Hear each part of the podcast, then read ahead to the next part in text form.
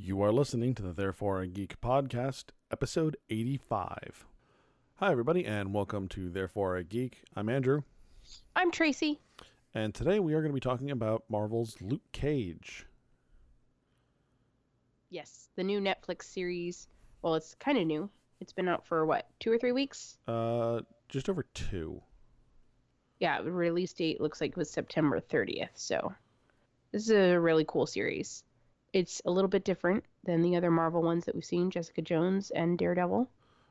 Well, so this, this is still, because it's one of the Marvel Netflix series, this, is obviously building towards uh, the eventual Defender series.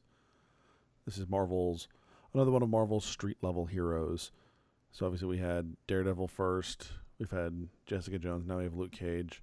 And while we were at New York Comic Con, eh, we got a trailer for and a, and a release date for the Immortal Iron Fist, which will be, I think it's sometime in March. I can't remember the date, off- date off the top of my head. And then eventually all four of these are going to combine for a Defenders series. which makes sense. This is really fun. I mean, I think that all of these are really great for TV series as opposed to sort of the epics that are the Marvel superhero movies, the Avengers, um, not Marvel, I realize, but X, um, or not being made by Marvel Studios, but the X Men, etc. Having them at street level, you've got Rosario Dawson as Claire that kind of ties them all together. Although they, she's not the only person that makes appearances in different ones. Uh, No, there's, It- there are certainly Easter eggs all over the place between them. It's it's probably been most prevalent in Daredevil, but even in this one, there were little little bits that tie things. Mm-hmm. Yep. Um, in Daredevil, they bumped into um, Jer- Jeri. What's her last name? She was a guy in the comics, and she's a the attorney that is uh, Jessica's mentor, uh, Jeri something. She's played by the girl that um, she's played by Trinity from You're talking Uh, Carrie Ann Moss. Carrie Ann Moss. Yes, stunningly beautiful woman. Oh my God. Um, Well, the, I'm I gonna mean, have I to mean, look it up. I mean, more than just the characters that cross over. There's a lot of there's a lot of things that a lot of things that tie tie them together.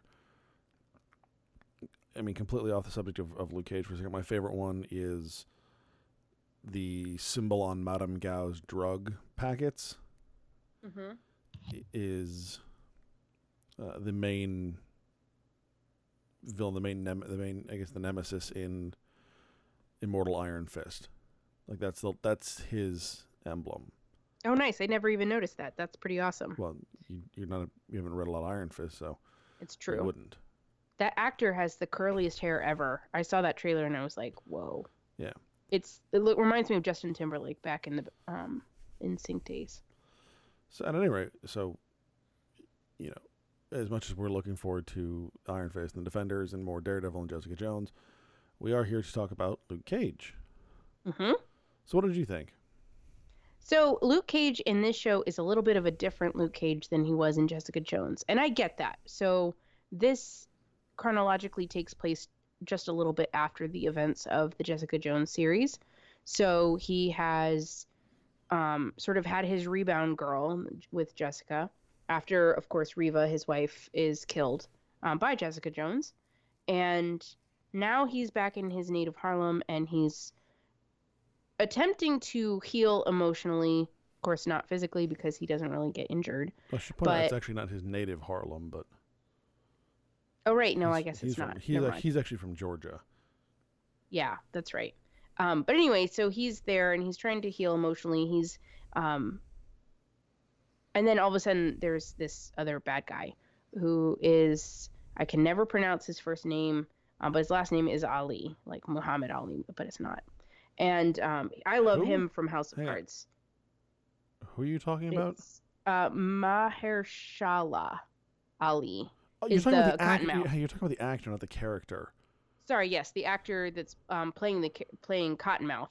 Mahershala. uh, the bad guy, Mahershala. Yes, um, and I know him as the guy who played Remy Danton from another Netflix series, so uh, House of Cards. So I really love the acting in this show. I think that overall the acting was fantastic. The casting was spot on. The only thing that I didn't and and oh and the I really enjoyed the soundtrack. The only thing I didn't love was I think the writing was a little shaky. Some of the dialogue was a little stilted, and I think it was hard even for these really fantastic actors to pull off.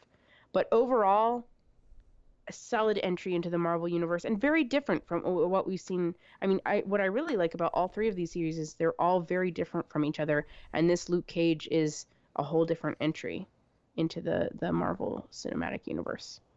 Yeah, I would agree with you for the most part. I think the most of the acting was was decent. Uh, the character I really didn't like though was Diamondback, and I felt that the, the writing on that character especially was was bad. You know, it it's a very one one note character.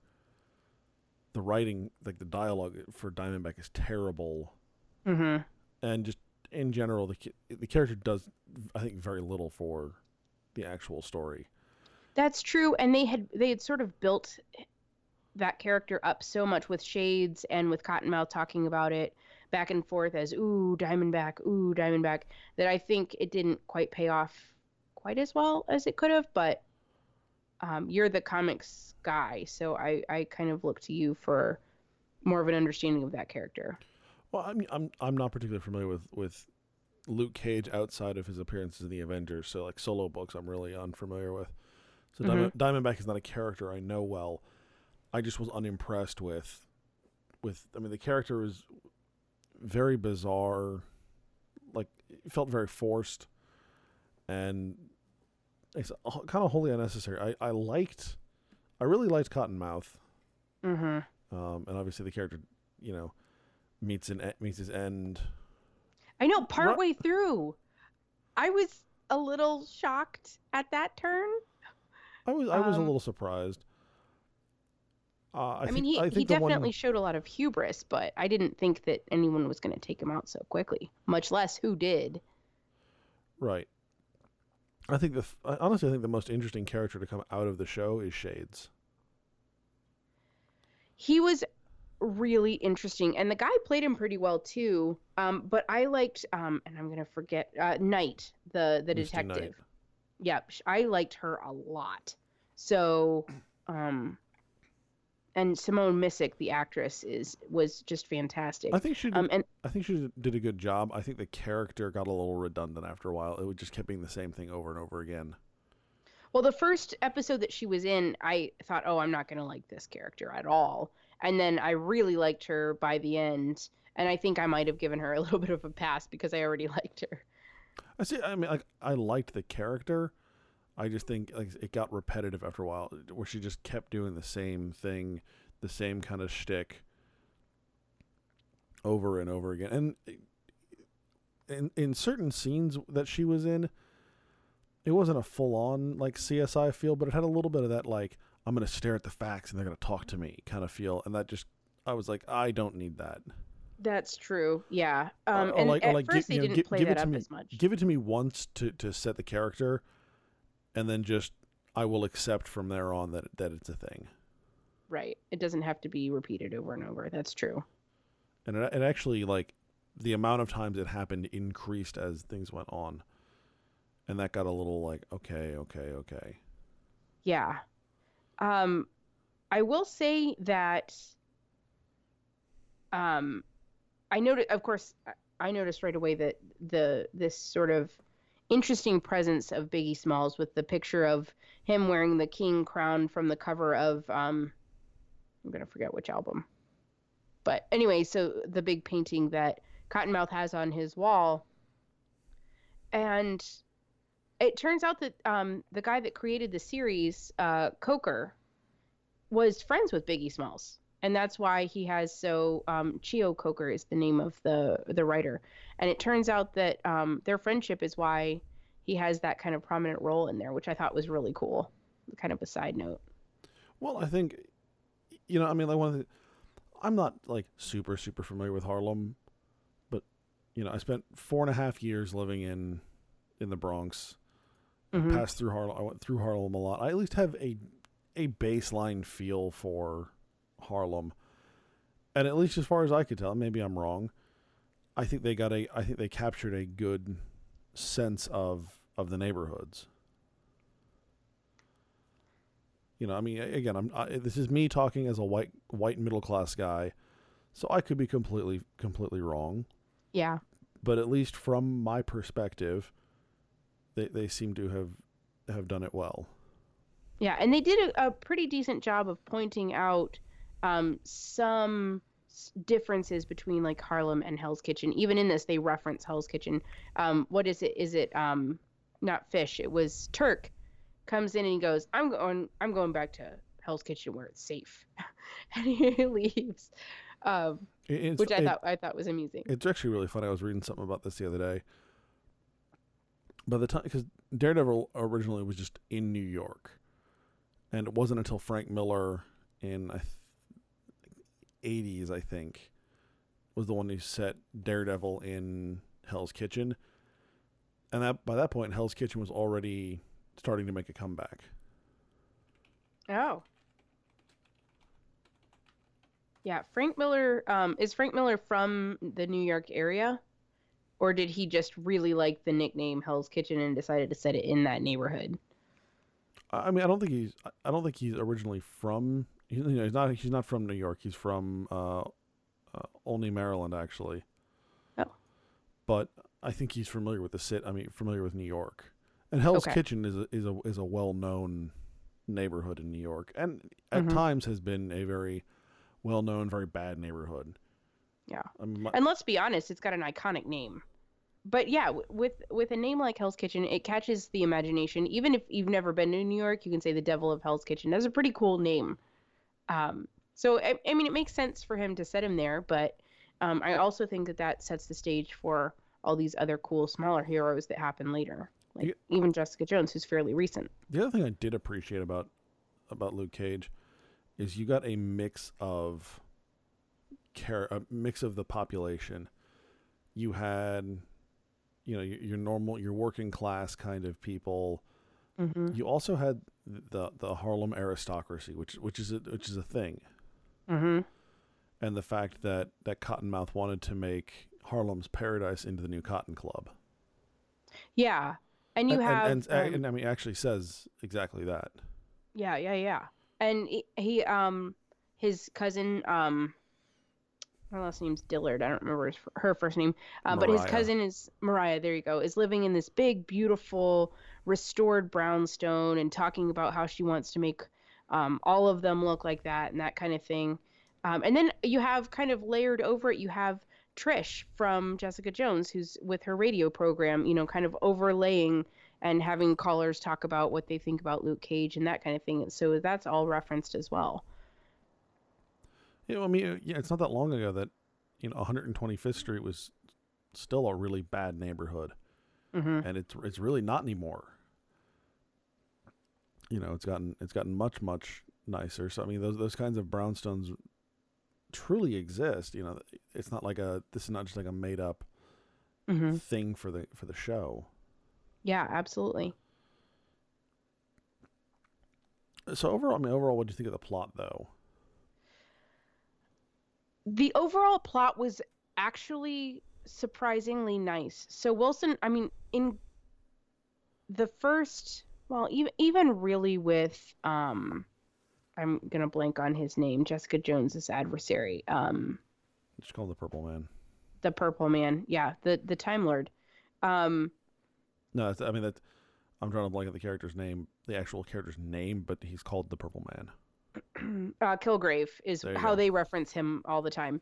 So even with him, although it's hard for me to get past uh, the actor in that particular case, but these villains have really almost stolen the show. It's almost like a second and a second hero, but an anti-hero, you know. Um, and I find that Wilson Fisk, and then of course for a portion of, or for most of, Daredevil season two, the Punisher was sort of the antagonist as well and then now we've got uh, Cottonmouth, although he's unfortunately met an untimely end, and then Kilgrave. These are brilliantly portrayed antagonists, and I really I like that. They're fun. They're nuanced. They're you you kind of understand even with the my in fact my favorite subplot was Pops and Cottonmouth growing up on the streets together. You know, becoming men together. What that meant and how Luke Cage, seeing Pops as an older man, had a different impression of him. Whereas Cottonmouth, for all that we don't agree with how he sees Pops even now, um, for all that we don't agree with the way that he makes his living, it's still a legitimate point of view when Well, those Cot- two guys got their also also respects Pops. Yes, he does. He does. Like but his memories of him are of you know him hitting some guy in the face and that's how he got his nickname as opposed to um, luke cage saying talking about the swear jar you know like those are two completely different frames of reference for that man.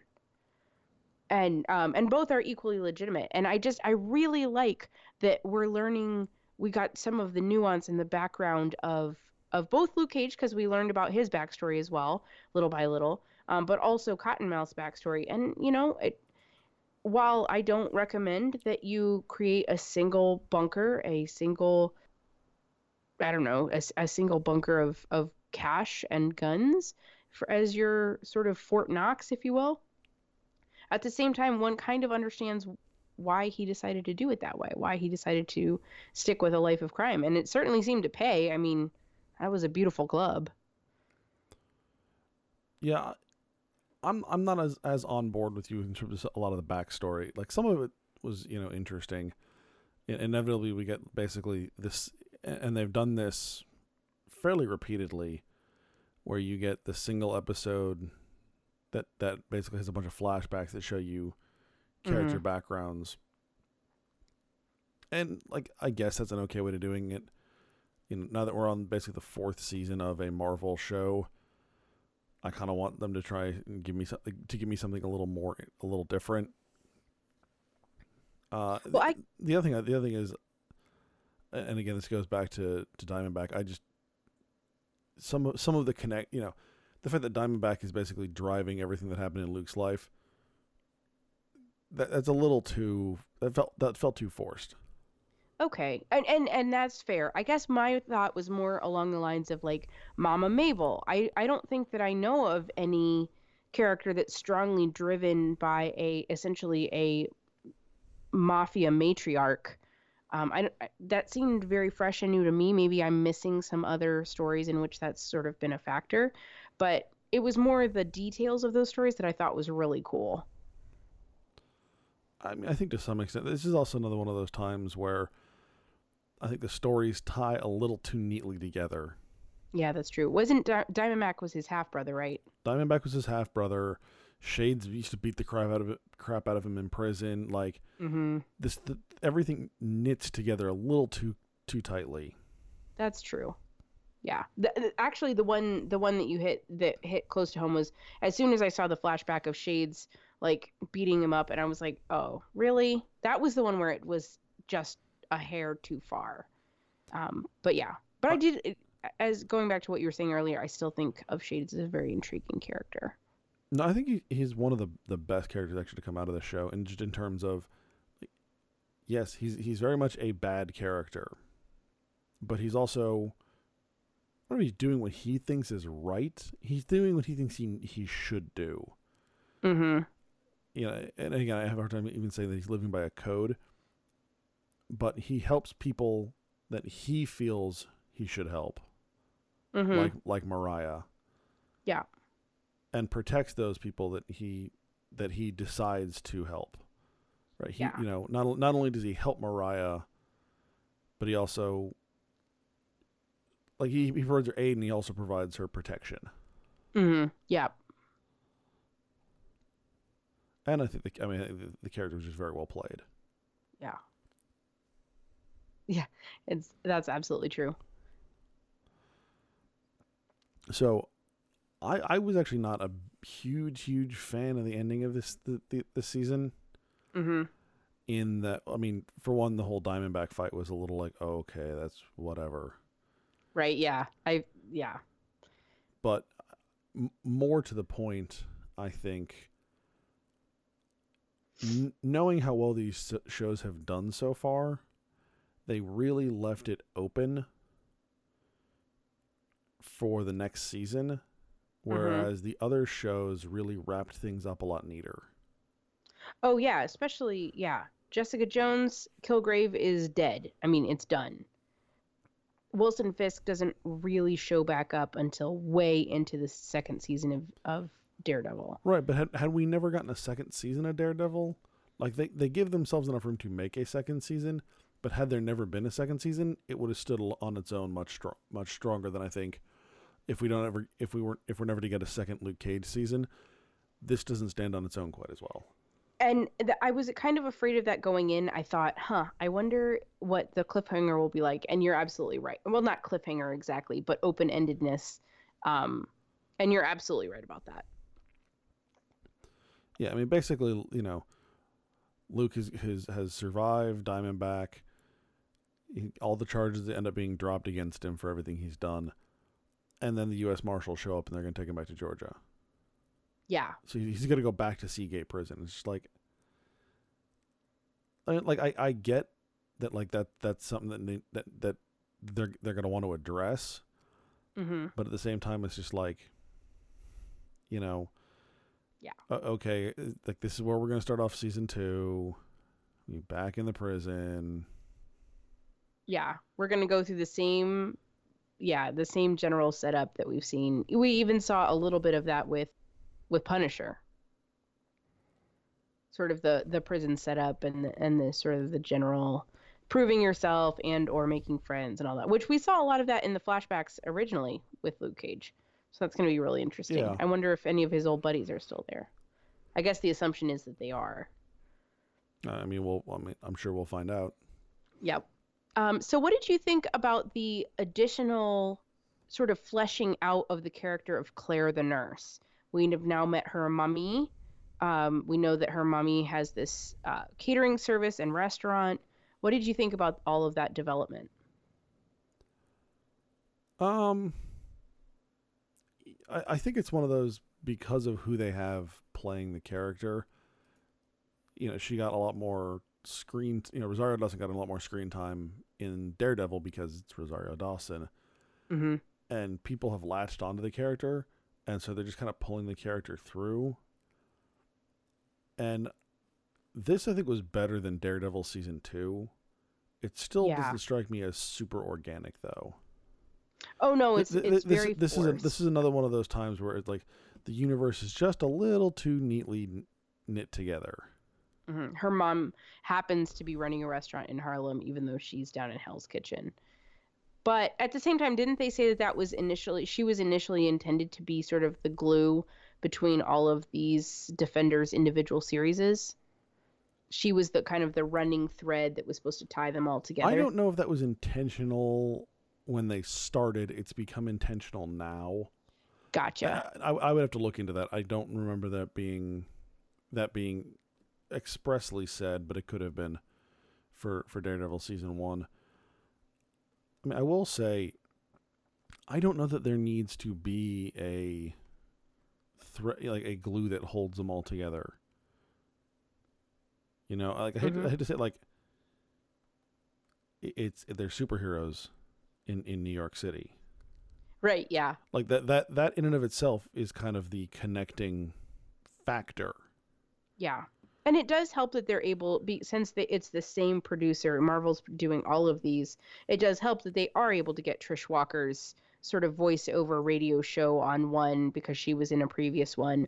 It's okay for an attorney that was in one. It, it's almost expected that the attorney from Jessica Jones would show up at, in Daredevil simply because, you know, the there's sort of a weird, small well city feeling among attorneys. Well it's not i mean not just that i mean they're li- they are living in a shared universe.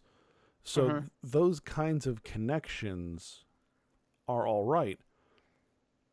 But but then you have one character who is you know basically friends with all of them. It, it almost feels like they're they're trying to do this trying to do the same thing they did in with the Avengers with Coulson. Ex- Yeah. Except it made sense with Coulson because Coulson was from an agency trying to control. So Coulson got sent to them. Coulson didn't just happen upon them. Right. And Coulson actually sort of disappeared after um, he got his own show. Well, before I that, wonder- before that, but yes. Yeah. So I wonder if Claire gets her own show. That would be weird.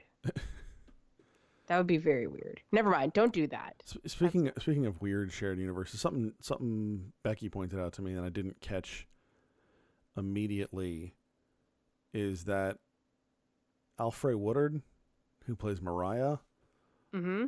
was also the upset mother in Captain America: Civil War, and and it it messed with I I didn't catch it until she pointed it out.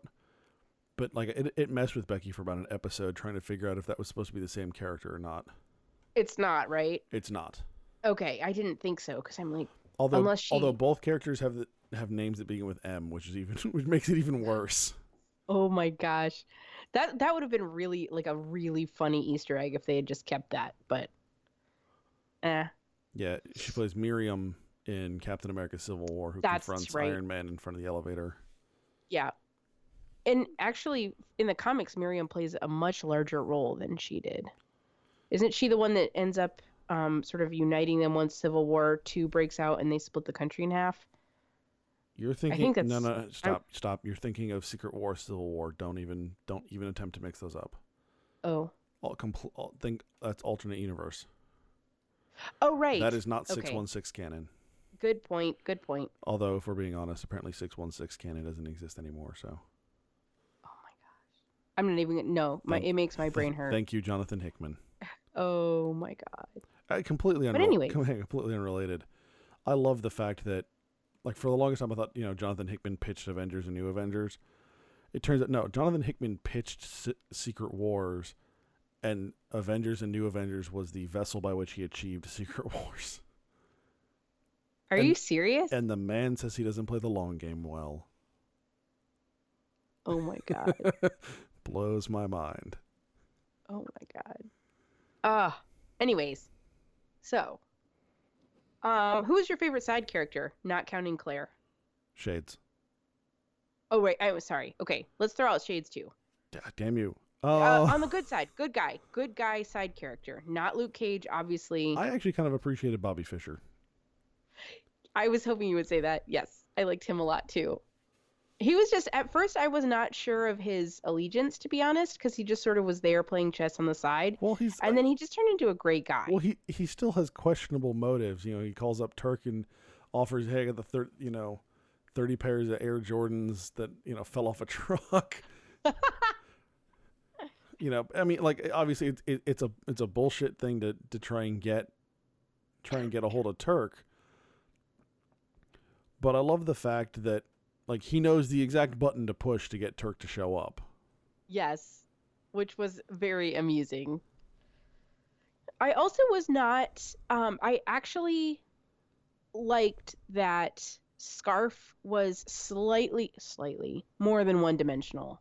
I originally just thought he was going to be the crooked cop, and there was a little bit more nuance to his character as well. That was There was. nice. Yeah. There's a lot of blood. Given the fact that Luke Cage cannot bullets can't pierce his skin, there was a lot of blood in this this show. I mean, other people. Right. Pretty much everyone. Here's a thing.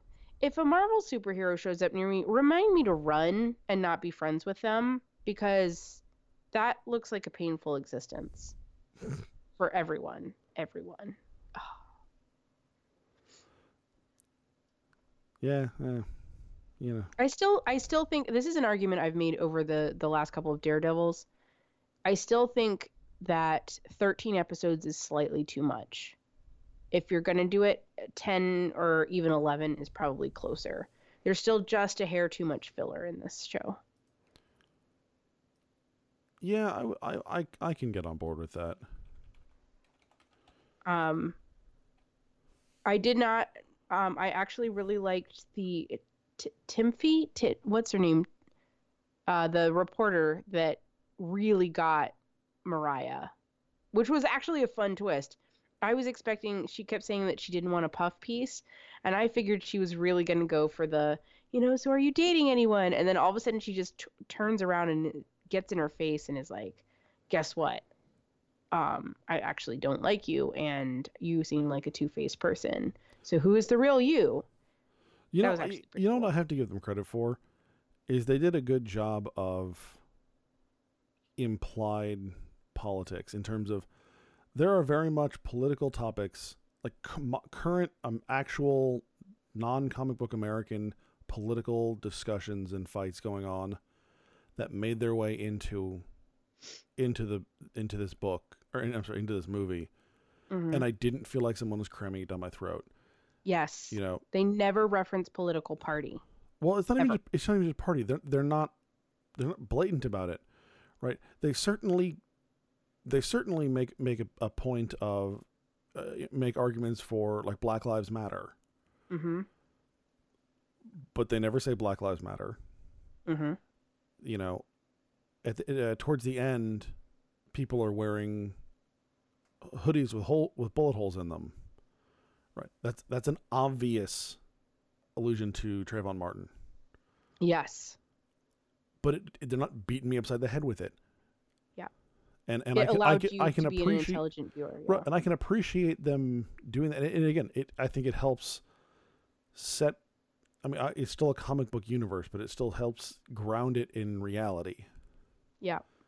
And I think, to be perfectly honest, I think they made they made the point in in a much better fashion than someone screaming it in my face. Yeah, absolutely. Absolutely. Um, it is a really interesting shift to see an entire cast, or almost an entire cast, of black characters who are living their lives. They're in their own culture and they're fighting their own fights. For instance, for me, a big moment was when uh, Knight, Chris, Missy Knight, Misty, and Misty, I'm sorry, Misty Knight. And her coworker, I did not catch her name, but the other black woman that also works in the precinct, you're talking about Um, the- her, her her her superior, Priscilla.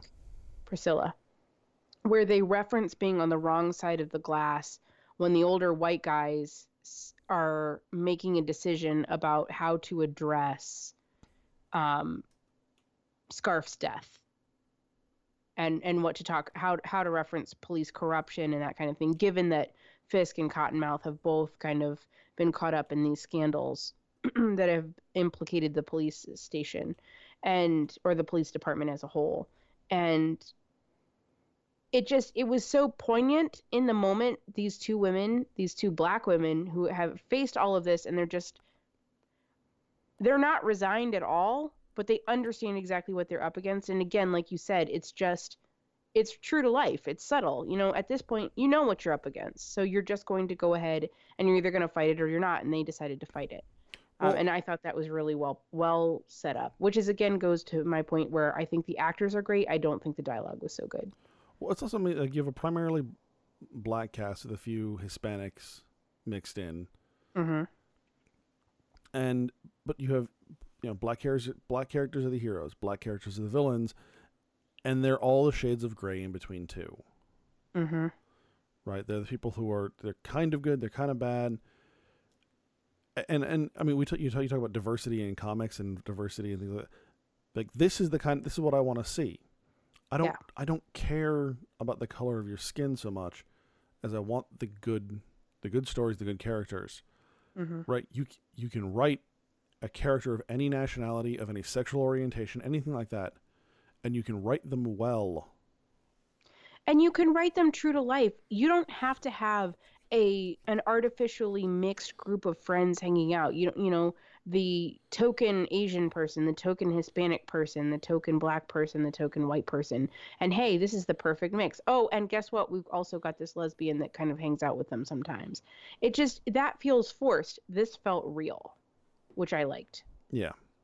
also the um trope of the barbershop is just a very cool one and i hope it sticks around for a long time since it's grounded in actual cultural reality I actually kind of expect that the next season of, of uh, Luke Cage, we will get Heroes for Hire, and it will be based out of where the barbershop is. that actually makes a lot of sense Because Luke Cage and Misty Knight are both he- are both part of Heroes for Hire. That would be a lot of fun okay yeah i hope that i hope you're absolutely right that makes a lot of sense We'll, we'll see. I could be I could be completely off on that, but I'm just I'm looking to see who the who the other oh yeah the other characters are. I guess the core the core team was actually Iron Fist and Luke Cage, and then some other like random characters, Black Knight, who actually was an Avenger for a oh, while, White Tiger, Yeah. Hercules, She Hulk, and actually Scott Lang Ant Man. Huh. So She Hulk. Okay. I didn't Well- realize that. also Scott Lang Ant Man. Yes, which is the one that's in the current Ant Man, right? Not the Michael, Michael Douglas, Hank Pym. Right. Michael correct. Douglas is Hank Pym, and yeah, okay. So, yeah, I mean, there's there's a lot of places that could go with a lot of potential. Do you think they're ever going to pull some of these characters in for cameos in full Marvel movies? Possibly in Avengers three or four, depending on what they do. Okay. And what about the other? Probably not the reverse, I would imagine. I feel like that's less likely. Probably less likely, though. I I can't guarantee it less likely. Yeah. I mean, even the Stan Lee's uh, cameos were la- lacklu- a little lackluster. They were just a photograph, basically, which I didn't even catch. I had to Uh, look it no, up. I had caught to that one. look it up and find out. I was like, I know that they've done it. I just can't figure out where. That's what the the see something report it Mm-hmm. poster. Yes. Yeah, no, no, I caught that. Yeah, I mean, we'll we'll see what happens. I I- mean, I- all in all, I will say 15 years ago, this would never have been possible. Like, there would never have been a show about a Marvel character. And I'm super, I, I'm super happy Well, that I geek mean, I- culture is I becoming so I think a show like this would have a hard time on broadcast on you know 15 years ago on broadcast television. I mean, you look at something like Supergirl that was on CBS and now it's back on CW. Which I Yeah, think I, I think. I think it's going to do great on C, on CW, but I don't think a show like like, um, a, a, gen- a general superhero show I don't think is going to do well on on CBS.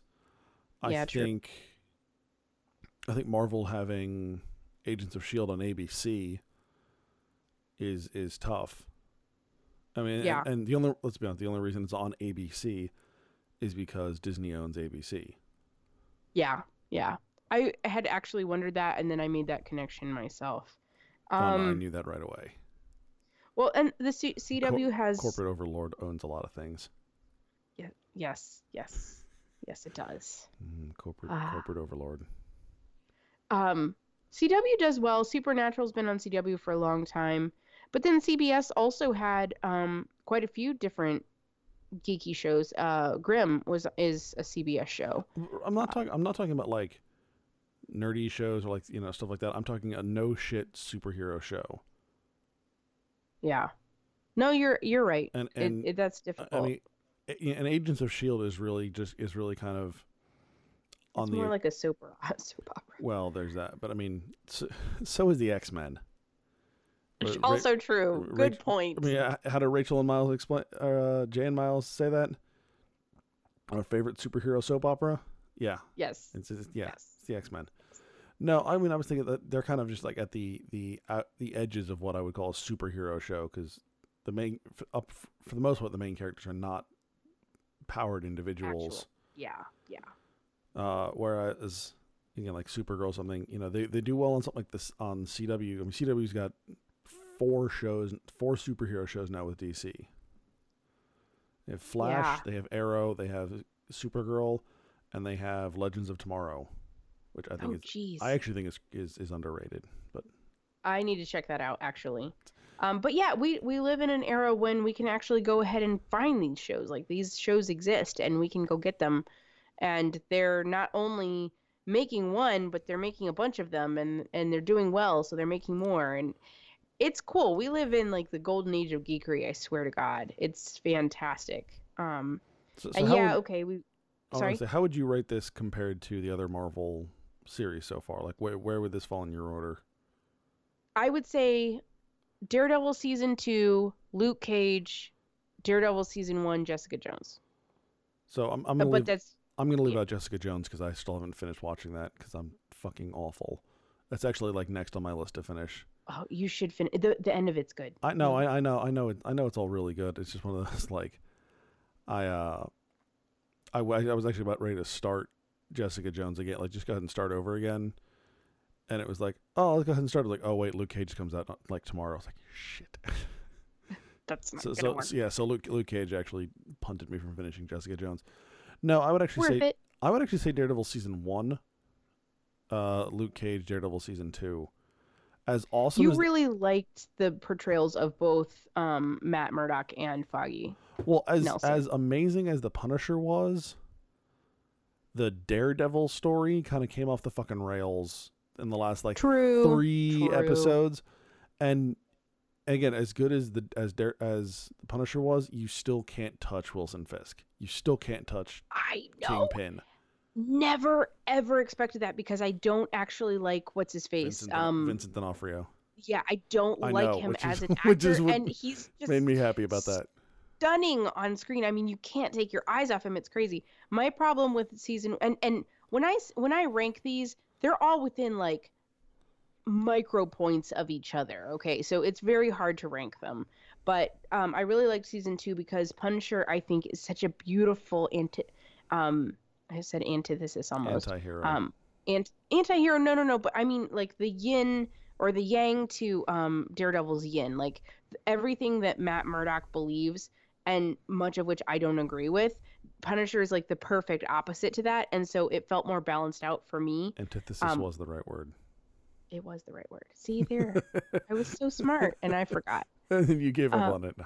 I did, I did. Um, but yeah, so so when I say that I'm ranking them, I it's it's very close. It's very hard to do that because they're all really good. Yeah.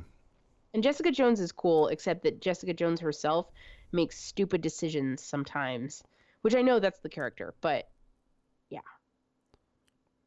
So yeah, this was a good. It was a good show. I'm super glad. I'm not sure how excited I am for Iron Fist because I know literally nothing about the character, and the actor looks a little bit like I said, like Justin Timberlake from NSYNC. But I, I'm. I'll I'll be honest. Like my my list of like when they announced what the what the uh, the shows were going to be, uh, Iron Fist was like my number two. oh wow, cool. So so I read there is a run by uh, Matt Fraction and Ed Brubaker. I think Brubaker actually started it, and then Fraction finished it with art by David Aja. Mhm. And it is a mind bending, just amazing run. It's like I think, there's, Okay. I think there's four trades of it out. Well, I just got an Uh, iPad, so I can actually download the Marvel Unlimited app, so I yeah, can it's actually. it's a, it was it's a, a series called the uh, Immortal Iron Fist, okay, I will look and that it was it's really really good. Excellent. as opposed to it was Iron Fist: The Living Weapon, which is the most recent one, which is absolute garbage. Oh dear. But I, I am looking forward to Iron Fist. You know, I mean, we've talked about a little bit. Marvel's not going to win on this one in, in in a lot of respects, but I'm I'm still hopeful for it. So, cool. Awesome. all right, Tracy, what have you been into other than Luke Cage? Because I know you're going to say that, and you're, I'm going to want to you know throw things at my computer screen. I know you always do. That's why I say it all the time. It's awesome. So I, beat, I beat Um, you to it. So suck it. Damn it. So I read. Um, I think I may have t- told you guys about reading um, Fingersmith, which was a pretty interesting book. Um, the next one that I read was called The Night Circus, and that one was a little bit wonky. It sort I was reading it and it was it was fairly well written, but there was something missing from the cohesion of the book. So um, one that I would recommend was maybe like a three and a half Death Stars or maybe a three Death Stars. Um, pretty decent book. Not uh, I wouldn't I wouldn't say first on my list. And then um, ju- Andrew, you just gave me a whole box of books that you got from Phoenix Comic Con way earlier in the year, and I'm going to be diving into those very soon. Uh, but yeah, I, I had a lot of binging to do on uh, to finish up Luke Cage in time for this podcast, so I was only able to read a couple books. What about you? Well, let's see. I have uh, so last night I watched uh, Final Fantasy King's Glaive, which oh, nice. I wouldn't call it good. Like it was entertaining. It's it's Is that real- on Netflix? Uh, I bought it. I bought it on iTunes. Oh, okay. I was gonna say I know I I just put a Final Fantasy um that is on Netflix on my list, so I wasn't sure if that was the one I did, but it might not be. Yeah, it's it's funny because like the user review, the user like ratings is like four and a half stars. Rotten, Mhm. Rotten Tomatoes is thirteen percent. Yeah. And, I well, mean- because the only people that buy it are the ones that want to watch it in the first place, right? Right, and, and like I, I freely admit, like it's not good. It I didn't enjoy myself. It was entertaining to me, but it is not quality, quality material. You know, I, I'm, Eh. I'm well. I'm super excited for Final Fantasy 15, which comes out in like a month and a half. Yep. Kurt is also very excited about that. Yeah. So I'm looking forward to that. It'll, be, it'll probably be the first like current generation console game I've played in almost a year. Nice. Yeah, that'll be a lot of fun. Let's see. On the on the trip to New York, I broke out my PS Vita, so I was playing some Final Fantasy Tactics because I can't stop playing that stupid game. That's awesome. I completely forgot you had a Vita. That's that's amazing. Uh, I also, I, while we were at New York, I picked up a couple of, of other books. I picked up a lot of books, especially for trying to travel light, which is you know dumb of me. It was a bitch getting back. I'll tell you what. but one of the ones I picked up was called the Tetris Effect, the games that the game that hypnotized the world. It was Mhm. actually there was a gentleman I mentioned who did a panel on tet on Tetris. Uh, Two gentlemen each had a book, so this is the first of those books that I'm reading, and so far it's actually really fascinating. Excellent. And then finally, uh, I have been reading uh, a fair amount of classic Avengers because I am going to be launching a, uh new solo podcast here, hopefully in the next couple of days. I'm still waiting for uh, iTunes to finish the approval process, but once it's out, we'll certainly make a more formal announcement. But hopefully, it'll be later this week. Uh, a podcast called "Some Assembly Required," and basically, I'm going to be going issue by issue through classic event, basically starting the Silver Age, going all the way through the Avengers, covering all of the Avengers uh, title itself, plus some tie-in books as they as, they kind of appeal to me. Really, I think is the deciding factor on that. Very cool. So that will hopefully be going going live here in the next couple of days.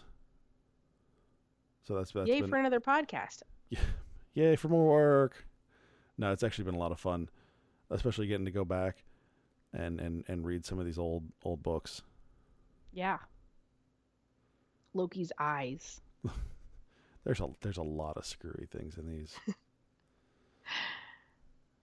All right, folks, if you like what we do, make sure you head on over to thereforeigeek.com. You can check out our blog posts and our podcasts. You can find us on on Facebook, on Instagram, and on Twitter. And you can find this podcast and other podcasts like it on iTunes, Stitcher, SoundCloud, and YouTube. So once again, I'm Andrew, And I'm Tracy. and you've been listening to Therefore I Geek.